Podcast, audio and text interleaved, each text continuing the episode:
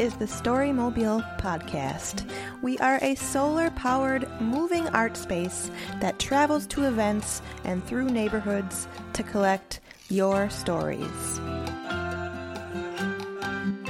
On Saturday and Sunday, June 10th and 11th, Storymobile was at St. Paul's Little Mekong Night Market.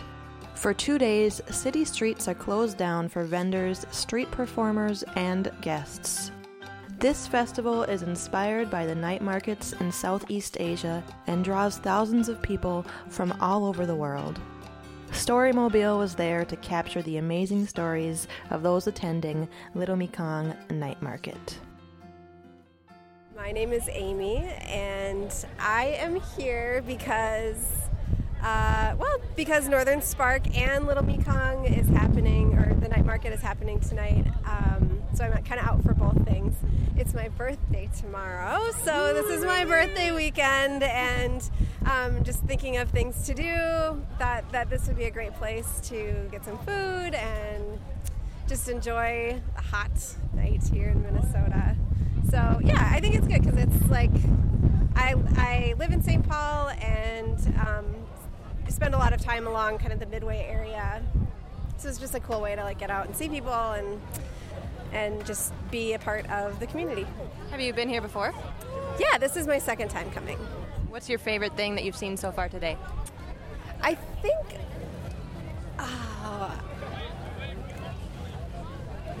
just to set, there's just a lot of people here from you know just all different backgrounds and I think a lot of people who are from this area, you know, and like live in the neighborhood or at least live in St. Paul.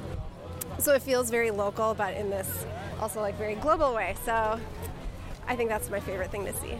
Is there anything that was is here this year that is different from last year, or have you noticed any big differences? It seems like there's more art vendors and more jewelry than I noticed last year, and it's bigger. I feel like there was, I feel like the other side of university, the northern side was bigger last year, than, and this side was much smaller. So it's really cool to see it expanding. Is there anything you'd like to see here next year that you haven't seen?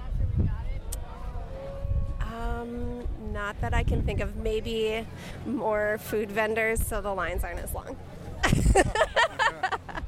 Did you eat here today? Uh, we started with some wontons and some shaved mango ice, uh, and so we're just making our way through. There will be more food eaten. All right, thank you. Anything else you'd like to add? I don't think so. To hear more stories, learn more about Storymobile, and to find out where we'll be pedaling off to next, visit storymobile.org.